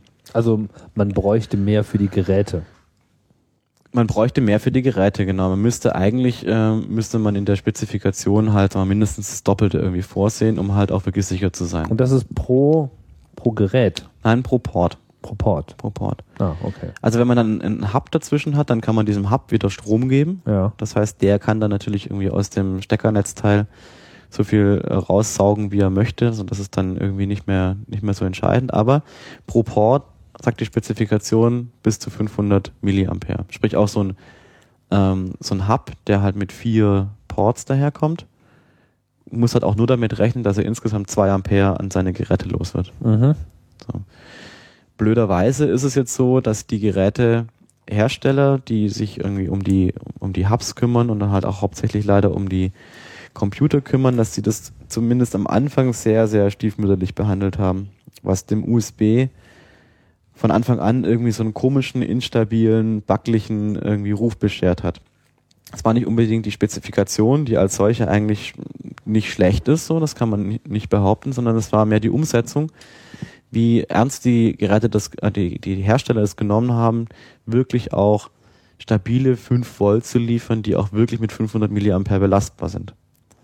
Und das ist der Und- Grund, dass man immer noch Festplatten kauft mit USB-Adaptern, wo dann so ein Doppelstecker dran ist. Genau, weil man dann irgendwie Oh, weil man dann irgendwie aus dem zweiten Port entsprechend ähm, nochmal so viel Saft rauszieht und ja, nee, das ist alles äh, höchst unbefriedigend, aber Hat sich das gebessert? meines Erachtens nicht so richtig. Also es fängt so langsam an, dass die Hersteller da auch wirklich Wert drauf legen. Betrifft das alle Hersteller? Eigentlich ja. Also vor allem Apple hat sich da nicht gerade irgendwie mit Ruhm bekleckert in der Vergangenheit. Die haben wirklich also an ihren USB-Ports, ähm, keine Ahnung, gerade mal noch viereinhalb Volt geliefert bei 400 Milliampere Belastung und so. Das ist wirklich kritisch. Muss man dann Bei Laptops oder bei Desktops? Äh, bei Laptops weiß ich es hauptsächlich, bei Mhm. Desktops habe ich nicht so viele. Aber da ist es wirklich schlimm gewesen, so muss man ganz ehrlich sagen. Und dann muss man da drum rumschiffen. Dann muss halt dann, dann, dann geht's an manchen Rechnern, an anderen geht's dann irgendwie nicht mehr und so. Das gibt halt alles irgendwie kein besonders äh, stabiles Gefühl irgendwie für diesen Bus, obwohl der Bus an sich eigentlich gut ist. Aber Ähm, du hast ja auch gesagt, die massiv, Spezifikation äh, wäre da nicht sehr klar gewesen. Also ich meine, Doch, doch, die Spezifikation ist total klar. Ähm, sie ist einfach nur nicht, ähm, also was ich meinte ist, sie, sie hätte von Anfang an mehr vorsehen müssen. Man hätte von Anfang an Ach so, irgendwie mehr mehr Power. mehr Power einfach wie viel würdest du so für angemessen halten, so Na, heutzutage? ich weiß, ja, ich denke mal so mit dem doppelten bis dreifachen irgendwie wäre mal irgendwie so einiges an Problemen erstmal los. Mhm. Also ich meine, Firewire, ich weiß nicht, ich kenne mich mit Firewire nicht so gut aus, aber ich glaube, die definieren irgendwie bis zu 30 Volt auf ihren Leitungen und dann auch noch ein paar Ampere und so. Also die haben richtig, in der Theorie zumindest richtig, richtig Saft auf der Leitung. Ich meine, das ist wahrscheinlich auch nicht nötig, aber so ein, so ein bisschen mehr und vor allem irgendwie. Das ist schon erstaunlich, was man mit Firewire alles so betreiben kann. Also, so, Mhm. wo du gerade Audio-Interfaces äh, gemeint hast, also da habe ich schon relativ dicke, klobige Schinken da dran geballert. So, und die liefen halt dann so. Also mit, mit vielen Ports und Ja. Blinkelämpchen. Keine Ahnung, was sie jetzt konkret an Strom da gezogen haben, aber Stromversorgung, Firewire, habe ich relativ wenig ähm, negative Erfahrungen gemacht. ja, prinzipiell Was ist ich auch gut finde bei Firewire im Vergleich zu USB ist ja, dass man auch diese Topologie beliebig wählen kann. Also da kann ja sowieso jedes Gerät mit jedem anderen reden. Mhm. Also solche Klimmzüge wie dieses USB on the go sind da eigentlich gar nicht nötig. sind nicht nötig. Auf der anderen Seite sind, ähm, die, wird von jedem dieser Geräte irgendwie entsprechend auch abverlangt, ähm, die, die Logik wirklich komplett zu implementieren, was einfach dazu führt, dass diese Chips, die das unterstützen, Chips, die das sprechen, deutlich teurer sind als, ähm, als die, die man halt für USB so irgendwie Mhm. kriegt.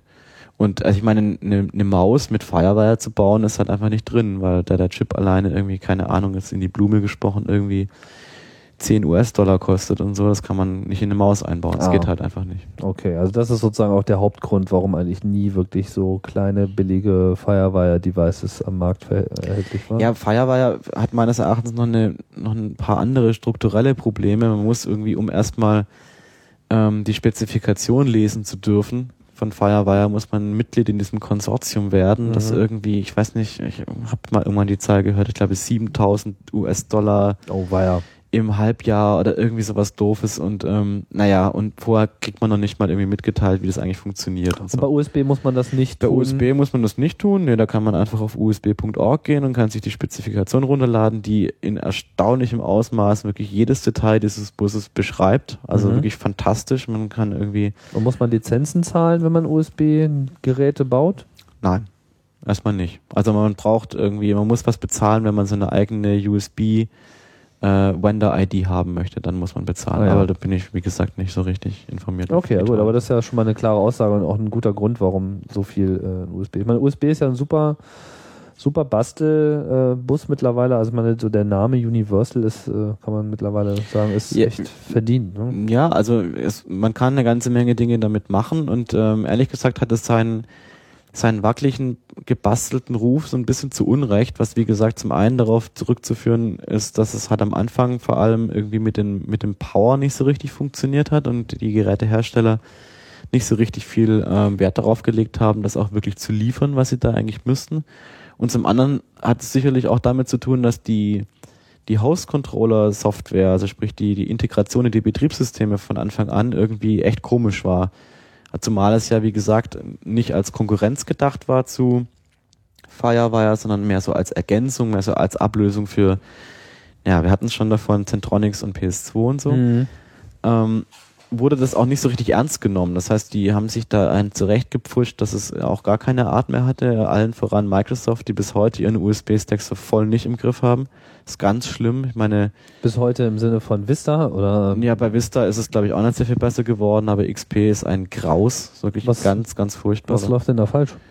ich weiß nicht genau, was sie da falsch machen. Ich kenne mich damit nicht so gut aus, aber ich habe ab und zu eben damit zu tun, so ähm, Leuten zu helfen, die eben entsprechende Implementierungen auf Windows machen und so. Und da gibt's wirklich, da gibt's ähm, schlimme Geschichten zu berichten. Also die, das hat, da haben sie wirklich, haben sie wirklich ganz arg Mist. Was meinst du mit. Implementierung auf Windows? Also die Treiber schreiben jetzt Genau, für, also die, die, die die sich in das USB-Subsystem einklinken wollen. Nee, nicht nur die, sondern auch wirklich das USB-Subsystem selber. Das ist ja letztlich auch nur ein, ein großer Haufen Software, der da läuft. Ja, klar. So, und zurück zu den Anfängen von USB. Es wurde halt irgendwie als Ablöse von PS2 und so weiter, als Protokoll-Spezifikation für Mäuse, Tastaturen und vielleicht noch einen Drucker nicht so richtig ernst genommen und ähm, hatte dann einfach eine ganze Zeit lang einen schweren Ruf, äh, ein, ein schweres Problem damit, diesem, diesem Ruf gerecht zu werden, auch ein stabiler Bus äh, zu sein, dem man seine Daten anvertrauen möchte in Form von Festplatten oder eben, weiß ich nicht, Audio, Video-Devices und so weiter. Was also, will nur damit ausdrücken, was nichts mit dem mit dem mit der Technik als solche zu tun hat, so, weil die an sich ganz gut definiert ist eigentlich Mhm. und auch viele Möglichkeiten bietet, sondern mehr so daran gescheitert ist, am Anfang zumindest, dass die, ja, wie gesagt, die Hersteller das nicht so richtig ernst genommen haben.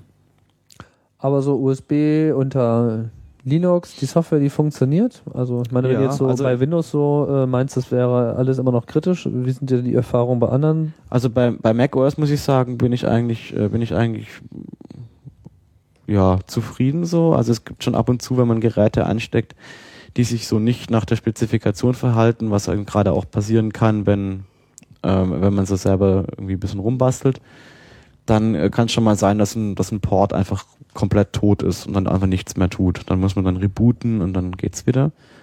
Bei, Win äh, bei, bei Linux ist mir das ehrlich gesagt noch nie passiert. Das ist ganz erstaunlich. Also die haben wirklich einen, einen USB-Stack dahin implementiert, der hat sich, Rock Solid ist. ja, der hat sich gewaschen. So, das ist ganz gut. Mhm. Aber bei Microsoft ist schlimm. Naja, also es funktioniert schon. Also ich möchte jetzt nicht behaupten, dass es gar nicht geht und so, aber allein dieses, ähm, ich meine, also Microsoft hat von Anfang an, ähm, hat von Anfang an aus rätselhaften Gründen den, den Bus irgendwie so betrachtet, dass ähm, an jedem USB-Port, den man an seinem Windows-Computer hat, erstmal äh, ein eigener, ein, komplett eigener Bus existiert und binden dummerweise ihre Treiber, die sie ja immer installieren müssen auch, ähm, auch noch an, an den jeweiligen Port, an dem der Treiber äh, das erste Mal installiert wurde. Das heißt also, man steckt eine Festplatte ein oder eine Digitalkamera oder sonst irgendwas. Warte mal, die Terminologie haben wir, glaube ich, so noch gar nicht erklärt. Also, also ein Bus ist ist das jetzt nicht der Stecker oder ist das eine, Genau, also das, was aus dem Rechner rauskommt, bezeichnen wir jetzt mal als Bus. aber es können ja auch zwei Stecker am selben Bus sein.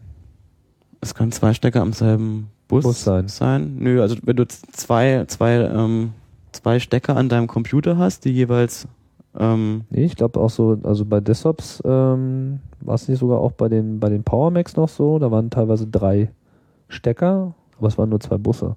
Achso, dann haben sie intern nochmal einen Hub. Ja, Wahrscheinlich. Kann auch sein. Mhm. Aber gehen wir mal davon aus, man hat einfach zwei, zwei USB-Plugs an seinem, ähm, an seinem Windows-Laptop und steckt jetzt eine, eine Digitalkamera beispielsweise an den, an den einen, in den, in den einen Stecker ein. Dann geht dieses Windows eben her, sieht erstmal, da ist was, was es nicht kennt und äh, tritt dann nervös von einem Fuß auf den anderen, um dann zu entscheiden, ja, dass es wahrscheinlich irgendwie Sinn macht, den User irgendwie entscheiden zu lassen, was denn jetzt passieren soll. Mhm. Dann geht dieser Assistent los, installiert irgendwelche wüsten Treiber, bis dann irgendwann mal nach einer Weile halt irgendwie diese Festplatte ähm, erkannt wird. So. installiert Treiber, wo holt er sich die denn Ja, her? aus seinem eigenen Windows 32 irgendwas Systemverzeichnis, keine Ahnung. Achso, ja. Mhm. Entsprechend meldet er die dann in der Regist Registry an und ähm, das funktioniert dann insofern auch, als dass wenn man, wenn man einmal durch dieses, ähm, durch dieses Chaos durchmanövriert ist, kann man diese Festplatte am selben Port auch wieder ausstecken, wieder einstecken, das geht erstmal alles. Es sei denn, man kommt auf die absurde Idee, die Festplatte beim nächsten Mal an einen anderen USB-Port einzustecken. Dann geht nämlich alles von vorne los, weil Windows sich gemerkt hat, dass Nein, der ähm, Treiber ist, ah, das verstehe ich hat, den, das hat den Treiber quasi Ah. irgendwie fest mit dem, mit dem Port verdrahtet, an, an dem man das erste Mal gesehen wurde. Oh, weia. Und das ist wirklich, das ist wirklich grauenhaft. So, die sollten sich wirklich was schämen dafür, dass sie das nicht in den Griff gekriegt haben. Und ich bin mir ehrlich gesagt nicht sicher. Ich habe mir Vista auch nicht mehr Idee. angeguckt, weil ich es weil ich's auch einfach nicht mehr sehen möchte. So, äh, wie sie es da gelöst haben, weiß ich nicht so genau. Aber es ist wirklich, also unter XP bis zu den aktuellen Versionen ist das einfach ist das einfach der Punkt. Es ist auch mit, mit jedem anderen Treiber so. Also wenn man jetzt einen proprietären, ein proprietäres Gerät anschließt, sprich eines, das keine USB-Klasse von sich aus erstmal spricht, dann ähm, muss man diesen Treiber halt installieren beim ersten Einstecken. Ich meine, soweit kann man das ja noch nachvollziehen. Man muss ihn aber jedes Mal wieder neu installieren, wenn man An dieses Gerät an einem, an einen anderen Echt? Port steckt. Ja. Oh, weia. ja. Oh, das ist ja wirklich schlimm. Also da, da haben irgendwie die Apples und die, die, ähm, die Linux-Community, die haben da irgendwie ganz andere Dinge vorgelegt und äh, da funktioniert das auch ganz wunderbar. Und Mit BSD-Stacks mal irgendwie Bekanntschaft geschlossen? nee, ehrlich gesagt überhaupt Okay. nicht. Nee. War das jetzt hier eigentlich mein Getränk oder dein Das Getränk? ist mein Getränk, da kannst du gerne. Habe ich auch noch eins? Ich glaube nicht. Hm. Keine Ahnung.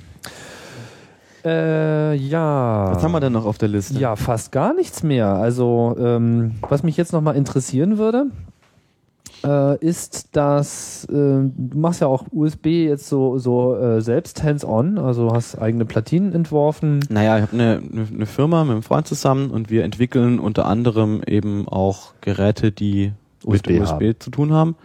Genau, sowohl irgendwie, also hauptsächlich Devices. Ja, Genau.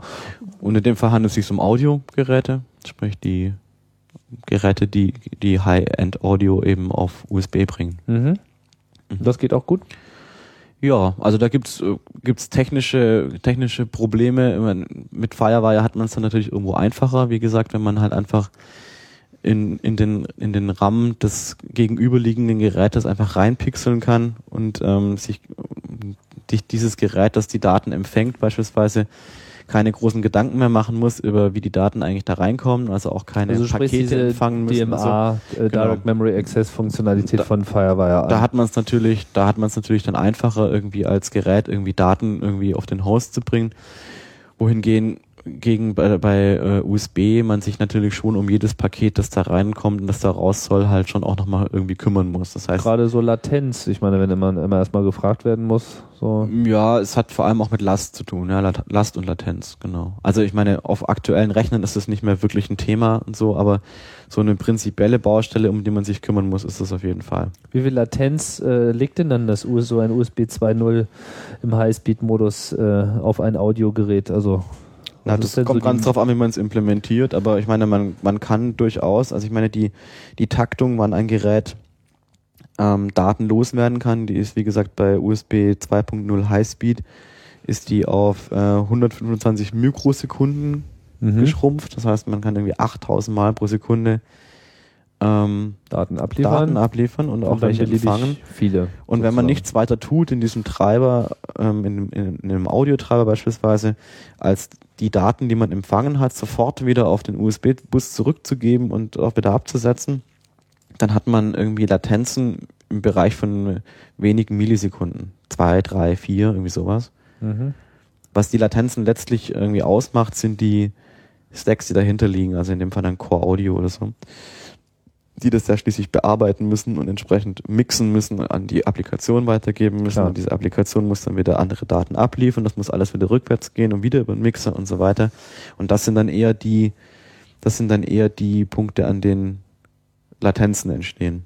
USB selber, wie gesagt, also wenn man nichts weiter tut, als im Host-Controller die Daten zu loopen und wieder rauszuschicken, Ja, dieser äh, Audiobereich, der verdient äh, ohnehin auch nochmal einen eigenen äh, Podcast. Das ist ja nochmal eine ganze Welt. Für sich, darauf wollte ich jetzt auch, auch eigentlich gar nicht hinaus. sondern Was, was meine Frage war, ist, ähm, gibt es irgendwelche Tipps oder Hinweise, ähm, wenn jetzt jemand selber mal experimentell mit so USB arbeiten will, wie man da am besten so rangeht? Gibt es da irgendwie so Naja, es kommt ganz drauf an, Chips, was die man verwenden will, Development Boards, die man empfehlen kann? Oder Ja, also was man, kommt ein bisschen drauf an, was man machen möchte. Es gibt halt irgendwie für USB High Speed gibt's nicht so wahnsinnig viele Chips. Da haben wir einen, mit dem wir gerne arbeiten. Das ist von der Firma, von der Firma Cypress ein Baustein. Der beherrscht das wunderbar, der kann USB 2 High Speed. Die Frage ist, ob man es wirklich braucht. Also wenn man nur irgendwie, keine Ahnung, ähm, also wenn man weniger Daten übertragen möchte, tut's eine Full-Speed-Implementierung auch vollkommen. Und da gibt's dann auch ganz viele Prozessoren von Atmel und so weiter. Also wer sich dann ein bisschen mit Mikrocontroller-Programmierung auskennt und so ein bisschen Basiswissen mitbringt, die machen das dann sozusagen die, einfach selbst. Ja, man muss dann, man muss dann schon seine Deskriptoren noch irgendwie sich zurechtbasteln und die da entsprechend hinlegen und so weiter. Hat aber, wie gesagt, mit ähm, neuen Betriebssystemen eben auch die Möglichkeit, dann direkt zu gucken, wie der Host-Controller damit umgeht und so weiter. Also Aber jetzt um dieses Kontrollprotokoll richtig zu sprechen, also so ein bisschen Implementierung muss man ja schon machen. Also es liegt vielleicht nicht die Last des ganzen Stacks auf einem, aber man muss ja schon irgendwie. Es kommt drauf an, welche Tools geben. man verwendet. Also da wir irgendwie seit Jahr und Tag eigentlich mit diesem äh, High-Speed-Baustein ganz glücklich sind, habe ich mir jetzt auch längere Zeit irgendwie keine aktuellen USB Development Kits von der Stange mehr angeguckt, aber ich weiß, dass es da so Tools gibt, mit denen man sich einfach in so einer GUI seine Deskriptoren zusammenklickern kann und ähm, die dann entsprechend da, da hochlädt. So, also das wird einem relativ einfach gemacht. Mhm. Das heißt, wenn man jetzt einfach mal so ein kleines Blinkenlight, so eine kleine Blinkenlights-Matrix über USB ansteuerbar machen will, da muss man nicht, nicht weit gehen. Ich meine, da braucht man jetzt auch kein Highspeed. Nö. Da brauchen also da wir kann man wahrscheinlich Fullspeed. irgendwie so ein Hello World äh, Example, das da dabei ist, irgendwie kompilieren, ein bisschen dran Mit rumbohren. so einem Atmel-Steinchen und so. genau. Mhm. Na gut, das ist dann wahrscheinlich auch ein Thema, was dann da vielleicht doch eher äh, in die Nachfolge-Podcasts für, für, dem, für die Microcontroller, die wir neulich hatten, mal zählt. Ja, Also diesen, äh, falls wen es interessiert, wir haben diesen ähm, DVB-Receiver, den wir damals gebaut ah, ja haben, genau. den ähm, haben wir eine Weile lang verkauft, beziehungsweise eine andere Firma hat das getan und einem anderen Brand. Und äh, wir haben uns irgendwann ähm, darauf geeinigt, dass wir diese Entwicklung, so wie sie ist, unter einer BSD-Lizenz freigeben dürfen. Und wen das interessiert, der kann einfach auf kanu.de gehen. Das schreibt sich qanu.de. Und da gibt's dann so einen kleinen Text und die Schallpläne zum Runterladen. Die Boardlayouts durften wir nicht freigeben, aber die Schallpläne. Mhm. Und äh, entsprechend eben auch so eine so, ein, so eine Das umfasst den vollständigen DVB-T-Receiver. Genau. Das heißt, man kann sich mit den Plänen quasi selber eine Platine designen, Kann man tun, ja. die Also dann ein USB 2.0 DVB-T-Receiver ist. genau. Aber da brauchen wir ja auch noch Treiber dafür, oder? Die Treiber haben wir damals irgendwie auch schon ins Linux TV Repository irgendwie entsprechend eingecheckt. Das heißt, da gibt es Treiber, die Mhm. kann man, an die kann man sich einfach ranhängen. Sprich, wenn man, wenn man sich die, die Firmware-Quellen, die dann auch dabei sind, wenn man sich die mal durchliest, ähm, dann kann man das Protokoll auch sehen, was da gesprochen wird. Und wenn man sich an diesem Protokoll orientiert und einen DVB-Receiver baut, der äh, dazu entsprechend kompatibel ist, dann wird das auch sofort unterstützt von dem Linux-Treiber und dann kann man auch loslegen und sich die ganzen Linux-Tools, die es dafür gibt, äh, zum habt, ihr dann, gucken. habt ihr dann noch mal so äh, habt ihr auch einen Microcontroller auf diesem Ja, also diese, diese USB-Controller hat auch, hat auch eine Microcontroller-Funktionalität. Achso, okay, das ist also im Wesentlichen acht, dieser. USB-Controller, den ihr nimmt und der hat so ein bisschen Code und da drin ist das Genau. dann implementiert. Alles klar. Genau. Verstehe.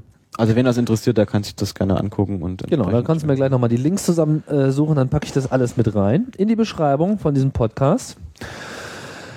Welcher ist Chaos Radio Express 86 und der nun langsam zum Ende kommt, wenn uns nicht äh, auch, noch ja. was Kluges einfällt. Ich denke, Ich wir haben das Thema jetzt auch ganz gut äh, beackert. Da sage ich schon mal vielen Dank, Daniel, für die äh, Danke dir. Und äh, ja, dann bleibt mir eigentlich nur noch das Übliche äh, anzukündigen und mitzuteilen, nämlich äh, meine Hoffnung, meine Hoffnung Ausdruck äh, zu geben, dass auch diese Sendung informativ und unterhaltsam war, wie äh, jede bei Chaos Radio Express sein sollte.